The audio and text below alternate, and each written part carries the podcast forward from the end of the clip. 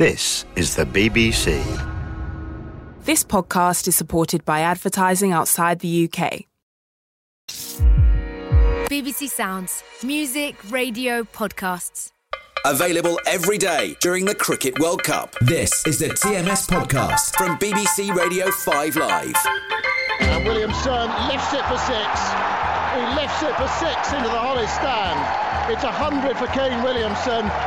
And it's just about victory for New Zealand. And what a brilliant innings that has been from New Zealand's captain. He's had to sweat hard today. It's been a monumental innings of patience, determination and skill as well. Hello and welcome to Edgbaston. I'm Simon Mann. We've had the tournament's closest finish here as New Zealand squeezed past South Africa in the final over thanks to a captain's 100 from Kane Williamson. A brilliant innings. Coming up, we'll look back on this fantastic finish. We'll also get a fascinating insight from Chris Woakes on what it's like bowling at the death in a match and the thinking that goes into it. And we'll get a stark warning for the future of South African cricket. But we begin here in Birmingham. The TMS podcast, available every day during the Cricket World Cup. A victory for New Zealand by 4 wickets with 3 balls to spare. And a truly magnificent innings from Kane Williamson, New Zealand's captain. Jeremy Coney is alongside me, so too Natalie Germanos. Let's hear from you first, Natalie. South Africa has been a hugely disappointing World Cup for them. They push New Zealand all the way today, but it feels as though that might just about be it. Yeah, unfortunately for South Africa, it probably is. I'd be interested, obviously we don't know how South Africa might have played today if the World Cup up until this point had gone a little bit differently for them. Would they have played with a little bit more freedom possibly with the bat? Maybe they would have, and they would have had maybe 260 on the board. It might have been a different day, who knows. But I think from South Africa's point of view, looking forward, they know that they've got also tough matches still to come because they've got to play Pakistan. They've got their last game against Australia as well. That's pretty tough from their point of view, and they know that unfortunately now it looks like the semi-final spots are probably out of reach. If they're going to win their last 3 games that are left, they have 9 points and don't see them going through to the semi-final on 9 points. It's highly unlikely. So it's a day of disappointments, I would reckon, for South Africa in a lot of ways. But a day of absolute jubilation for New Zealand. Not a romping victory, but they got those 3 wins in the bag. They weren't really tested so much in the first 3 games, but goodness me, Jeremy, they were tested today. And they'll be better for it, Simon, I think. I mean, it was a full workout so that New Zealand got 50 overs in the field. I think they trusted their bowlers early on to be consistent, more consistent than their batsmen have been, and so that's probably why they chose to bowl first, even if they didn't look down and they looked up and saw the lower clouds at the time of the toss. That cleared away quite quickly. There wasn't much action from the pitch other than the fact that it was slow and that it gripped a little bit, and the slow bowlers would have got perhaps a bit more. So I think both sides missed a wee trick actually in just playing one spinner, to be honest. If you look at de Grandhomme, the way that he bowled, the slower kind of medium fast bowling, he was miserly, and also Santner, even though he bowled 9 overs, but he reeled off 7, I think, quite quickly, and it was his partnership with de Grandhomme in that South African innings that put the brakes on just after the first 10 overs that really affected that innings and left them with a lot of work to do to get up with a target. So yeah, and I mean Guptill, he'll be a bit disappointed with the way he trod on his wicket. So there was a little bit of bad luck along the way, but Williamson is the man who stands out as being the rock upon which the New Zealand result was founded. And South Africa, they had their chances to dismiss him. Yeah, absolutely. The catch behind being the major one, which Imran Tahir thought there was definitely an edge on it. Quinton de Kock didn't hear an edge or see any kind of deflection into his gloves. And actually, looking at the ultra edge, it shows that there was a little deflection. It went off the face of the bat and just into the gloves, and it was a good take in the end by Quinton de Kock, actually behind the stumps, but Imran Tahir, thinking there was an edge, South Africa decided not to go upstairs. Was it worth actually trying, even if Faf du Plessis thought, well, I don't think there's anything on it, but it might have actually been worth it at that stage. Because I think Williamson was on 70-odd, I think, at the time. So it might have actually been worth it from South Africa's point of view, just to even try. And if they happened to lose the review, I don't think you would have blamed them for going upstairs at that stage, actually. So it actually might have been worth it. Williamson was on 76, and the score was 173 for five. And it felt a big moment at the time. It feels an even bigger moment at the conclusion of the match. There was a run-out opportunity as well, where the ball wasn't taken clean at the stumps. The throw wasn't great either, and Williamson was absolutely nowhere. There was another moment as well where Miller tried to take a catch at midweek. That would have been a fantastic catch. So it was a sort of nearly day for South Africa, but they don't count. No, they don't count, and South Africa will know that. You know, I suppose Graham Smith actually in the last game put it quite well in that he said, to have luck, you need to make your own luck, and you generally do that by playing well. And has South Africa done that through the tournament? No, they haven't. They had a much better day today than they've had through the tournament. That could have been even better, though, I suppose, if their batters were a little bit more free and got them to a stage where they could have had maybe 260, 270 on the board, possibly 280 even. And then, obviously, from a fielding perspective, it could have just been, they could have taken it up a notch as well. So did they make their own luck? Probably not, but it certainly was a much better performance than we've seen from them through the tournament. But unfortunately, the poor performances in their first three games has resulted in them being in this position. What about New Zealand as potential World Cup winners, Jeremy? It looks as if, I mean, they're very well placed for a semi-final spot now. They haven't guaranteed it. Probably one more win might well be enough. One more win would probably get them over the line. They've got Pakistan coming up shortly. They've got the West Indies as well at Old Trafford. So that's coming up, I think, Saturday, and then next week it'll be back here again against Pakistan, and then the last two matches, of course, are the big ones with Australia at Lords and then up at Durham for the English one to finalise their tournament. So in that sort of period of the game. So I think that New Zealand will again look at certain things and they'll say that they can be better, but at least they got a lot of pressure today. The first time there's been real pressure upon them and how they've responded. Williamson obviously has come through that pretty well. I thought de Grandhomme, the way he came out and batted today was pretty good. Nisham had a bit of an innings today as well. So there were some positive things there. They'll worry about Taylor. They'll worry a bit about Latham, I think, in that sort of 4-5 position. Taylor's got himself out the same way twice. He's got to work on something there. And so, I think, do they change Munro at opener? I don't know. Those are issues they need to work out. What do you think about New Zealand, Natalie, as potential World Cup winners? I think they're going to... If you look at the teams that obviously have been the favourites going into the tournament, in India, England and Australia obviously have been one of the favourites as well. They may be also struggling a little bit in terms of having a frontline spinner that'll do some damage towards the back end of the tournament, and also from a batting perspective they rely heavily on the likes of Steve Smith and David Warner. If you look at those teams, they have a pretty complete team, and they certainly have a really strong batting lineup, both of them, good bowling lineups as well. Do they compare with them? Yeah, they probably do. I think New Zealand have got a team that works well together, which is really good. On the day, they work very well together. They've got good intensity in the field. They do well for each other as well. I think in the tense situations, Kane Williamson leads them really well. So that's a good opportunity possibly for New Zealand to do something very, very special. Bowling, stronger than batting? Yes, at the moment. Batting will get better, I think. They'll be better for this knock, particularly, as I say, Nisham, de Grandhomme and Santner. So that 7, 8, 9, where you need those runs towards at the inner tight match. And, New Zealand, I personally don't see them as winning the World Cup.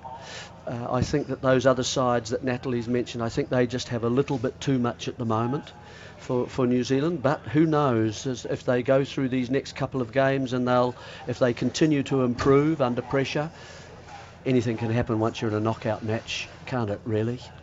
We haven't talked much of late about Williamson's innings. Just sort of assess its level of quality.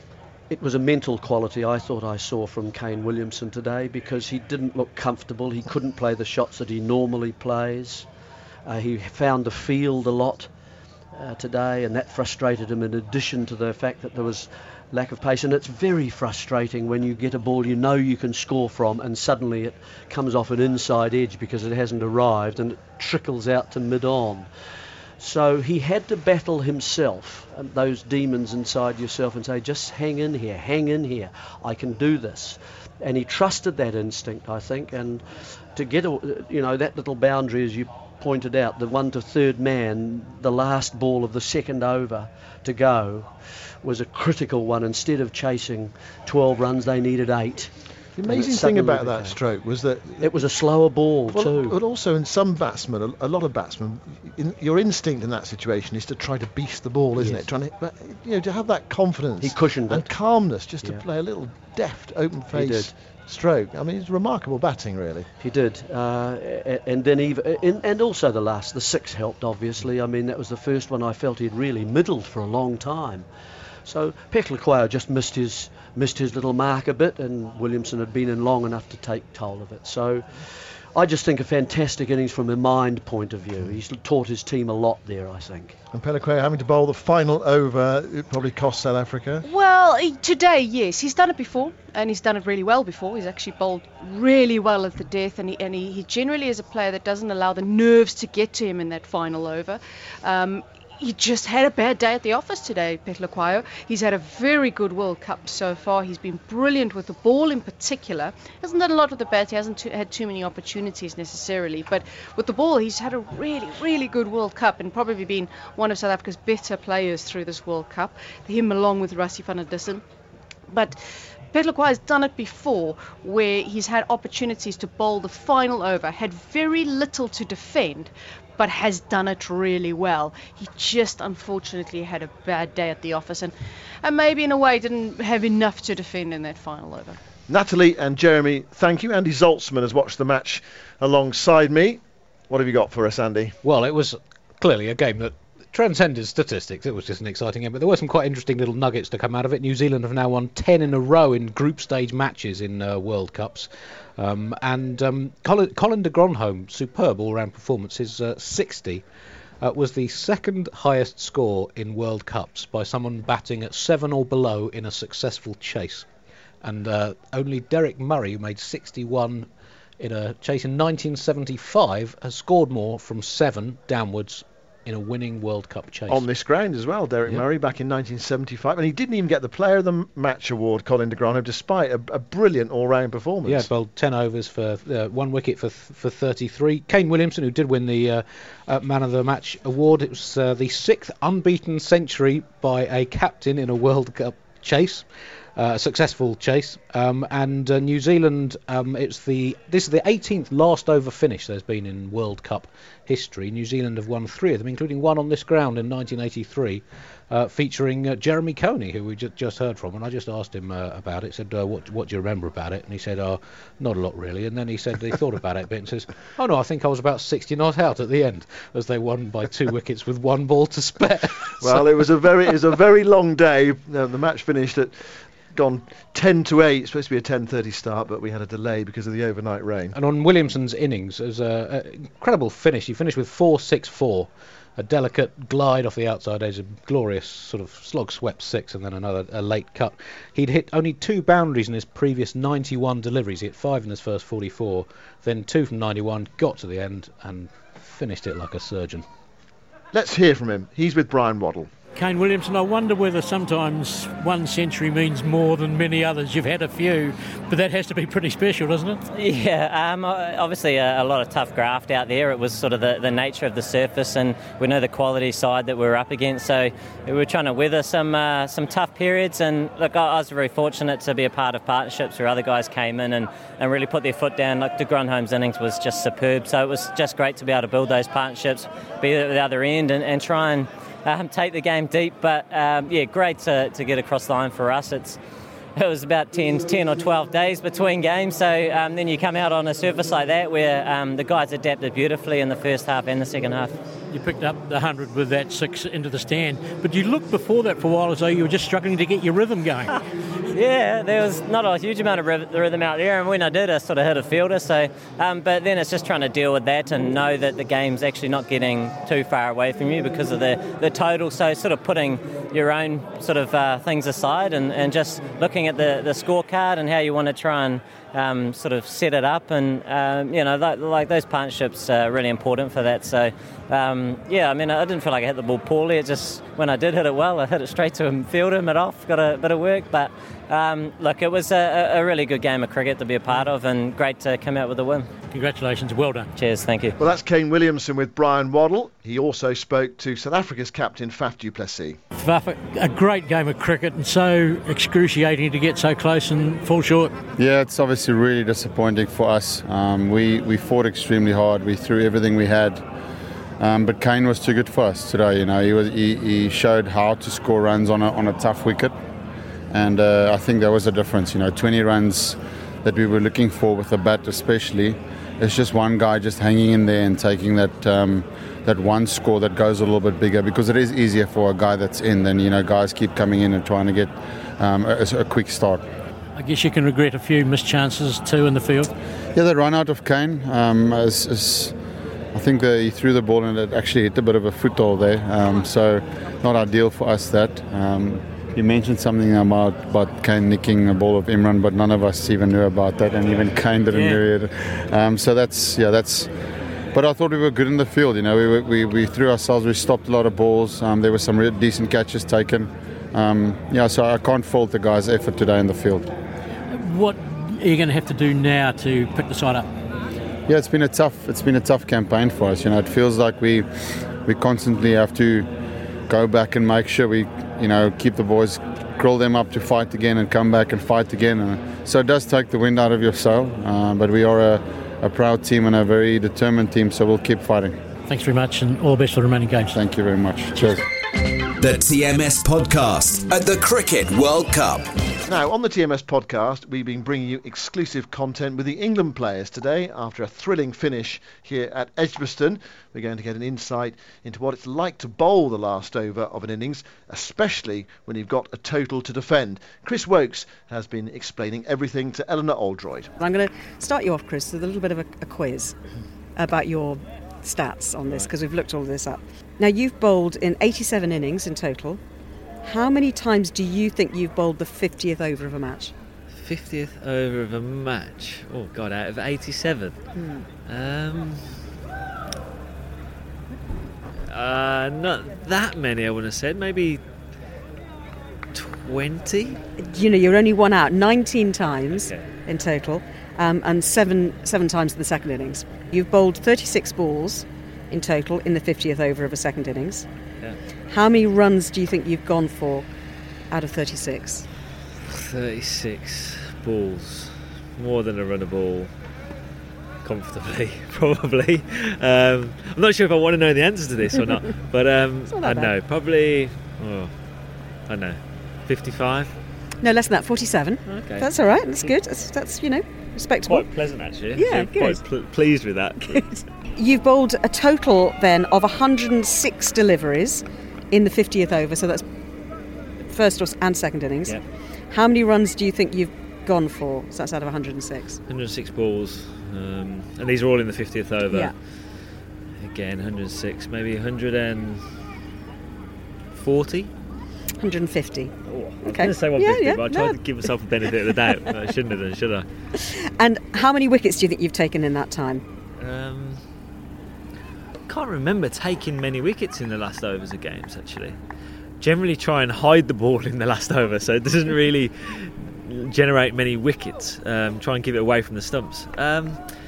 Probably 106 deliveries, I'd say maybe 4 wickets. Well, it's 5 wickets and actually 7 run-outs. Okay. So you take those. So do I get the run-outs? I think you do, yeah. I think we'll give you the run-outs. So when it comes to the last over of an innings, do you always want to have the ball in your hand for that? Depends who's at the other end. I mean obviously, look, it can be a nice over to bowl if you're bowling at tail enders sometimes, because you feel like you can maybe, like we've just spoke about there, pick up a couple of cheap wickets potentially. you know, you do your hard yards in a lot of your other overs, bowling at obviously the best batsman. Sometimes it's a good opportunity to pick up some maybe cheap wickets. But at the same time, it's also a tough over to bowl because a lot of the time it creates momentum for you, whether it's obviously your first innings leading into the second innings batting. You know, you can create some momentum as a batting side or as a bowling side. So, as I said there, if you're bowling at someone that's set, it can be a tricky over to bowl because, you know, if someone's 100 not out or 70 not out and they're seeing the ball very well and they're a world-class player, you literally have no margin for error. But I think you have to embrace that. The mindset's probably the big thing. You know, if you don't want to bowl it and you're not willing to, you know, take that challenge on, then you are going to more than likely go for runs or not execute your skills as well as you'd like. Are you kind of looking at Owen Morgan in the kind of, you know, 47th, 48th over and kind of catching his eye a little bit? Yeah, I think for the last 10 overs, you're constantly keeping an eye on the captain and kind of keeping an eye on the game, keeping an eye on what the batsmen are doing, who's left to come, how many wickets are the opposition down.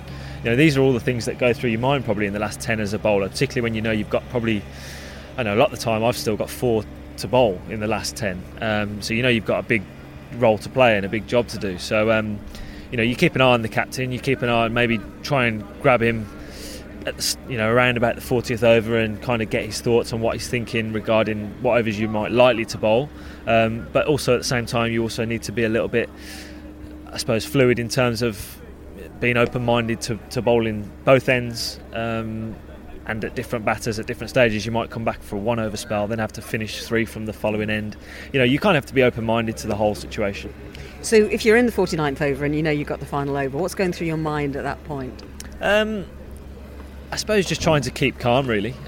Trying to, again, assess the situation that's in, you know, who's batting at the other end, where does he like to score his runs, what are his strengths, what are his weaknesses, and kind of keep that clear method in your head on what you'd like to deliver. You know, what skills you like to bowl. Is the surface more, you know, helpful to the slower deliveries in this instance, or is it the Yorkers which are going to be best? You know, is there a bigger boundary to one side? All those things go through your mind, particularly in that, you know, if you're going to bowl that all-important last over sometimes, you know, you have to, although there's a lot going on in your head, you still need to remain calm and think of your strengths as well. A lot of the time you think of what the batsman wants to do, but, you know, a lot of the time think about what you need to do, your strengths, what you're good at executing, and try and deliver it. And obviously there's a big difference, isn't there, between bowling at the end of the first innings, you know, if you're bowling first and then if you're defending as well. I mean, has there been a moment when, particularly when you're defending, it's just, you know, you felt, wow, this is, you looked around and you looked at the crowds and the floodlights and thought, this is, you know, I'm right at the heart of the action here. Yeah, definitely. And I think that's part, I mean, sometimes it all goes in a blur as well. You know, sometimes you'll finish a game and think, wow, what happened there? Like, that all happened in a bit of a flash, and, you know, sometimes you'd like to enjoy it a little bit more. There's other times when you're going around the park and you'd like to be swallowed up into a hole and taken off the field. But I suppose that's the pressures of being a death bowler and an international bowler. You know, you have to take the rough with the smooth, so to speak. There are going to be occasions where you're the hero, and there are going to be times where, you know, you're going to be on the wrong end of it. And I think if you embrace that as a player and as a bowler, I think you're in a better space and a better headspace to try and deliver your skills. But yeah, there are occasions. I remember a time in Sydney when we I think I was defending maybe 12 or 13 off the last over, and I was down at final leg in the 49th over, and had copped abuse the whole game from the fine leg boundary and the Australian supporters, as you'd expect, and yeah, they were just into me saying, "Oh, you're going to lose it for England, you know, you're going to, don't worry, Woakes is bowling the next over, we're going to," you know, all this sort of chat in your head, and you just, you know, you have a bit of banter with the crowd, but at that point you've got a job to do, and you try and, you know, just focus on what that skill is. Unfortunately, in that instance I managed to defend the score, so it wasn't too bad. But you say that so modestly, so that must have been brilliant. Did you look back down to where those guys were? Yeah, I did, but by that point they've all exited their seats and headed up into the stands and have disappeared, which, you know, sometimes it would be nice to walk over and shake their hands and go, yeah, thanks very much. But, you know, it's part of the game, part of being an international sportsman in any sport. I'm sure abuse is thrown from the crowd occasionally, in particular in England-Australia games. So yeah, that was a moral victory which you win, and you just, I suppose it's a bit of pride for yourself rather than having to go over there and rub it in their noses. Is there a kind of a par total, so going into that final over? So you said that on that day it was 12. you know, is there a minimum where you think, yeah, I'm defending that one? Well, there's no, as long as it's above 36, you're happy. Keep your foot behind the line, and you don't bowl no ball or wides. You'll be okay. But no, I think realistically, obviously, each game, you know, is different. There'll be times when the surface is, you know, defending six on a certain surface against a tail ender might be, you know, you might be still in your favour. But I think generally speaking, I think probably double figures as a bowler going into the last over gives you a chance, because, you know, it's probably likely one of your balls might go to the fence and go to a boundary, or, you know, have a little bit of hard luck. There might be a nick for four, so I think you have to allow yourself a boundary at some point, because it might be a bad ball, or it might just be a bit of bad luck on your behalf. So I think I always feel that if you've got double figures to work with, we're at 10, 11. You know, you're in with a good chance, but at the same time, you still need to deliver your skills regardless. At the start of that final over, you know, so say it's around about 12 that you're defending. Is Owen coming and talking to you? Is he having a chat to you at that point? What does he say to you? Yeah, well, I think we have the chat before the over starts on what we feel is going to be the best mode of operation.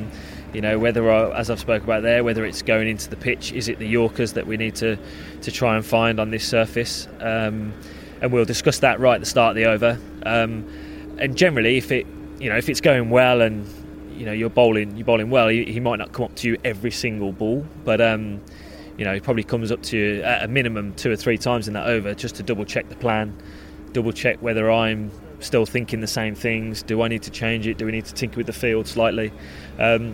And to be honest, I know I've spoken about this before with Owen, but it's one of his strengths as a captain is in those moments in particular. He's very good at coming up to you and, you know, double checking what you'd like to deliver out there in the middle, but also what he thinks might work. But also he's very good at a bit of give and take. You know, he'll obviously have in his mind what he wants, but then he knows that you're the one that's got to deliver the skill with ball in hand. So, you know, he's happy to not put the pressure on you as a bowler to decide what you want, but give you the opportunity to deliver what you want. So yeah, that's great strength of his. Have you ever changed your mind when you're coming into bowl, when you're thinking, okay, yeah, this is going to be a Yorker, and you thought, no, I'm going to change this up this a little bit here? Yeah, there has, but there are the times generally when you get it wrong, to be brutally honest. You know, if 99% of the time now, or even, I mean, I like to think 100% of the time, but there are probably the odd very rare occasions where you change your mind. But I, you know, if I was trying to tell kids or children how to play the game and how to bowl to death, or teach anyone to try and bowl to death, it would be to decide what you're going to bowl at the end of your mark and go and deliver it, and don't change at all, you know, halfway through or in your load up as to what you're going to bowl. I think if you're clear at the end of your run up what you want to go and bowl, and you go and bowl it, and if it goes to the fence, you know, from a good execution, then you hold your hands up and say well played to the other batsman, you know. And if you haven't nailed your Yorker and you've bowled a little bit short and it's in the slot, you know, you have to walk back and say, you know what, I got that wrong, I'll try and bowl it again, but get it right this time. As soon as you're starting to get a bit of a clouded mind and running in unsure of where you're going to bowl, I think that's a bad place to be. And it's a mental game as well, so how do you keep yourself calm? Final ball, 4 to win. I think, you know, having been in this situation quite a few times, it is more that he's just honing in on that exact skill that you're trying to produce. You know, whether it be a wide Yorker, you know, a lot of the time if they need 6 to win or 4 to win, you probably are going to get away from the stumps just in case you do get it a little bit wrong. But I think it's just, I mean, I use visualisation quite a bit at the end of my run-up, is kind of just visualising that ball going into the hole, you know, what we call the hole, the Yorker length, and almost seeing the batsman dig it out. And that's something which I've used in the past, which I find has worked. You know, don't get me wrong, it hasn't worked 100% of the time, but, you know, I think you go back to the process that, you know, has worked in the past, and that's something which I've certainly done, is that visualisation of the skill being executed well. And do you think it helps that you're quite often the batsman who's batting at the death, you know, so like you and Liam Plunkett did the other day at Cardiff? Yeah, I think that can be beneficial, because you obviously have in particular field set in your head where you know what ball you're going to bowl, and sometimes that does telegraph what you're going to bowl. But I think as a bowler that batting at the death gives you a, I suppose not an advantage, but it kind of, you know what the bowler's going through, you know what sort of emotions are going through his mind, you know that if you've gone for a few boundaries for the first few balls you deliver, you're under pressure to deliver your skill. And I think as a batsman, you get on top of a bowler like that, and you've been there before, you kind of can use that to your advantage. And I think, like I said about the field placings, you know, you can look at a field and think, right, unless he's going to bluff me, which obviously can be done, he's going to bowl, you know, a wide Yorker here or a short ball, and you try and use that to your advantage. Mm. So you picked up a moment that it all went well. So yeah. Sydney,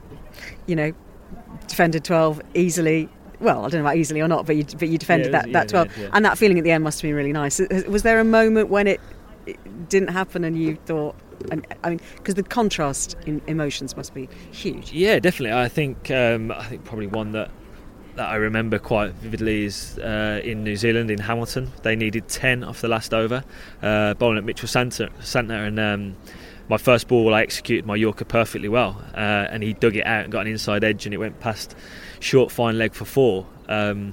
And then my next delivery, second ball of the over, I tried to bowl the same ball, Yorker, missed it into the slot, and he hit it for 6, and the game was over. So, you know, in that instance, I remember thinking, well, you know, the first ball I bowled was the exact skill that I wanted to bowl, and executed it very well, and it still went for 4. The next ball I got wrong, I went for 6, and, you know, sometimes that's just going to happen, and it's almost hero to zero. Literally is, you know, in a matter of a couple of balls, you can lose a game of cricket. But I think having experienced those, you know, those moments in games can only benefit you moving forwards. You know, even now I look back and think, you know, I didn't do a huge amount wrong. You know, I executed my first ball, my second ball was wrong and got it completely wrong, and it went for 6, and you lose the game. But, you know, you live and you learn. I wouldn't have tried to change it in terms of the delivery I tried to bowl. I just executed it better. The TMS podcast at the Cricket World Cup. In a while, we'll hear from former Zimbabwe captain Tatenda Taibu, who's got a warning for the future of cricket in South Africa.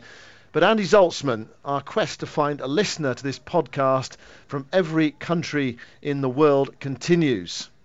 This comes from Harpal Verdi, who writes, following on from the shout-outs on listeners tuning into the TMS podcast from all over the world, I wanted to be sure that you've ticked Luxembourg from the list of European countries. I've been blasting the TMS theme tune out on the bathroom speaker.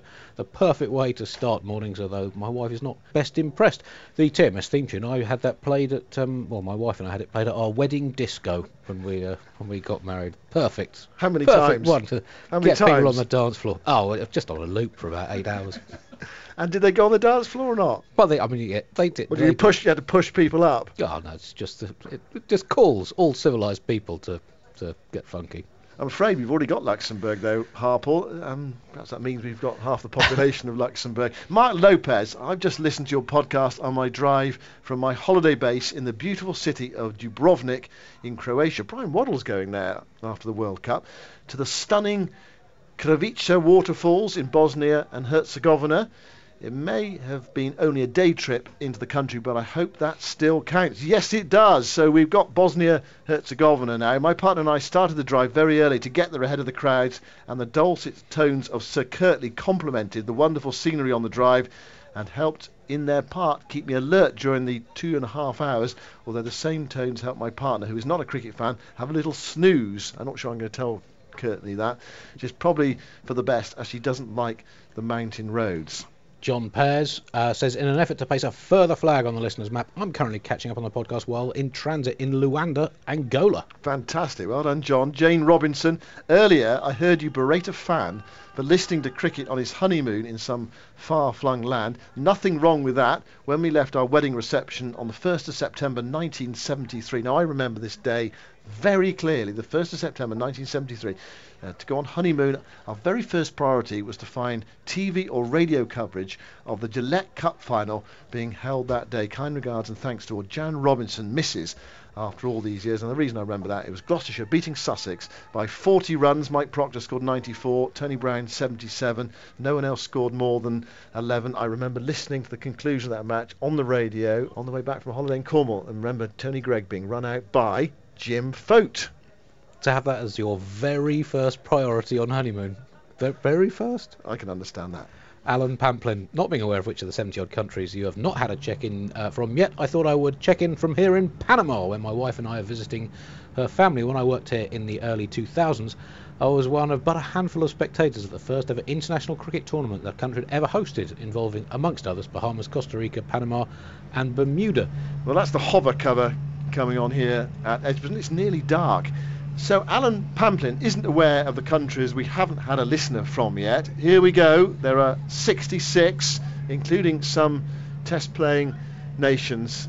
On you go, Andy. All right. Okay. It's you again. Afghanistan, yeah. Albania, Algeria, Antigua and Barbuda, Bangladesh, Belize, Benin, Burkina Faso, Burundi, Cabo Verde, Cameroon, Central African Republic, Chad, Comoros, Congo, not the DR Congo, the Congo, the Democratic People's Republic of Korea, yes, that's the north bit, Djibouti, El Salvador, Equatorial Guinea, Eritrea, Swaziland, Gabon, the Republic of Gambia, Grenada, Guatemala, Guinea-Bissau, for Guinea fans out there, there's two to tick off, Haiti, Honduras, Iran, Kiribati, Kuwait, Libya, Liechtenstein, Lithuania, Madagascar, the Marshall Islands, the Federated States of Micronesia, easily my favourite federated states in the world, Nauru, Nepal, Nicaragua, Niger, Palau, Paraguay, Moldova, St Kitts and Nevis, St Lucia, San Marino, Sao Tome and Principe, Senegal, Serbia, the Solomon Islands, Somalia, Sudan, Suriname, Syria, Togo, Tonga, Tunisia, Turkmenistan, Tuvalu, Uruguay, Vanuatu, Venezuela, Yemen and Zambia.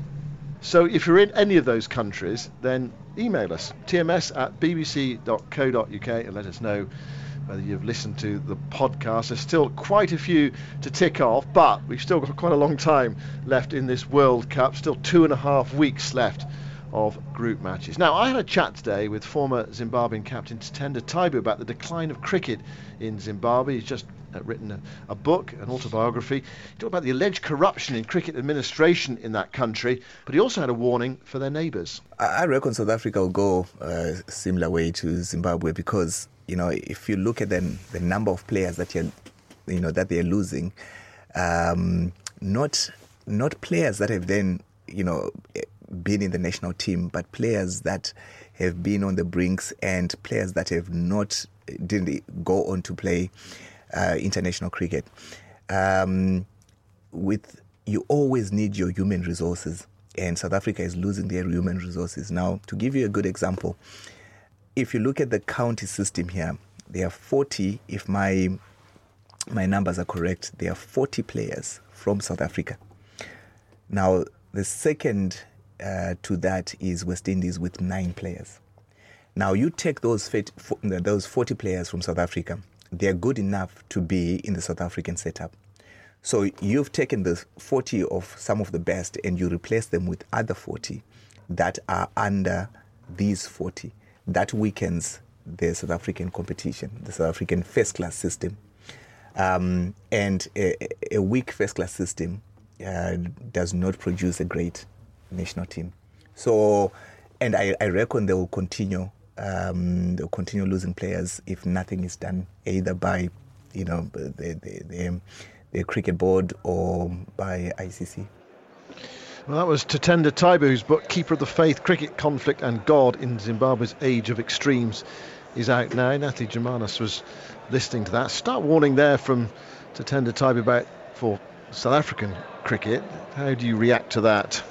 Well, I think what he's saying is probably a little bit extreme in itself. I think to say that South African cricket might go the same way that Zimbabwean cricket has gone is very extreme because, one, it's not just about the exodus of players, it's also about the administration itself. And I think South Africa, in general, have had pretty good governance. They've made sure that the administrative sort of processes are in place. They've been very sort of democratic about making sure that the board is, there's the dependent members, the independent members, those sort of things. But to say that it's going to go the same way as Zimbabwe is quite extreme.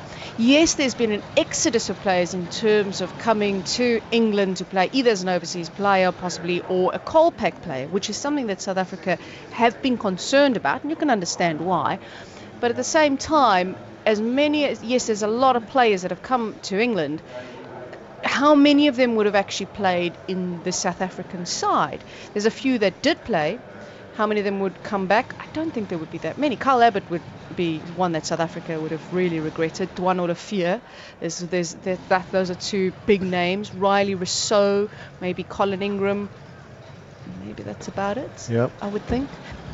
So I think to say that it's going to go the same direction as Zimbabwean cricket, I think for me that's a little bit extreme. The TMS podcast at the Cricket World Cup. Download and subscribe via the BBC Sounds app for a new episode every day.